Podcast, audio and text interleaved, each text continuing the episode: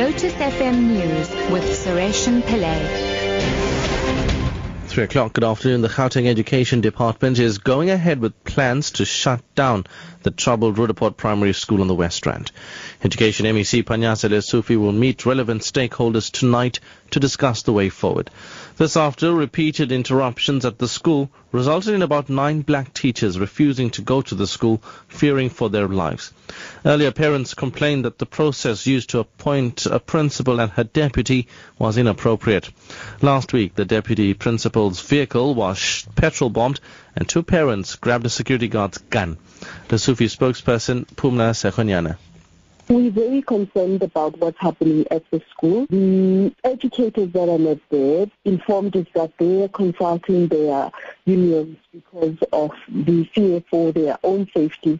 This evening, the MEC is going to meet with the relevant stakeholders just to have discussions on the way forward with regard to that school. The Home Affairs Department says it will comply with the Constitutional Court's order to reopen the refugee center in Port Elizabeth. The Nelson Mandela Metropolitan University Refugee Rights Center challenged the closure of center in the High Court in February 2012 and won the case in 2013. The department appealed to the Supreme Court of Appeal, which ruled against it. The closure of the center has negatively affected asylum seekers in the metro. The department spokesperson Mayihlome Tshwete. Are looking at a number of interventions on, on policy level and even on operational level to make sure that we are able to give genuine asylum seekers the service that they deserve when they arrive in the country. The challenges we have had um, go beyond the issue of whether it's um, one office that's open or not, because the, the staff that we have speak to close to 90% of people using the asylum seeker system are actually economic migrants, people who are looking for work opportunities. Constitutional Hill is offering free entrance to women of all ages for the whole month in honor of all the women who were held behind the prison walls of the women's jail. This will give women the opportunity to learn about the history of the old prison site in which women who fought for liberation were incarcerated. Constitutional Hill's marketing coordinator Petsile Kumalo.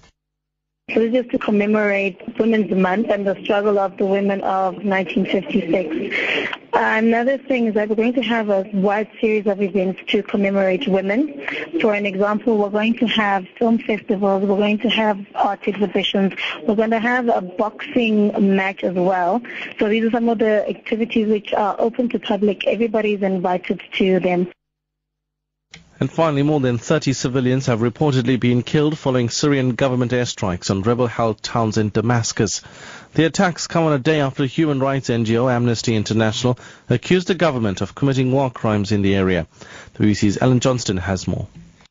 Amnesty says that in the first half of this year, the towns on the edge of Damascus endured dozens of air raids and that 500 civilians were killed. Mosques and marketplaces were among the targets. But the group also accuses rebel forces in the area of human rights abuses and indiscriminate shelling of populated areas that amounts to war crimes. Top story at 3 o'clock. The Gauteng Education Department is going ahead with plans to shut down the troubled Roodepoort Primary School on the West Rand. I'm Suresh Pillay, back at 4.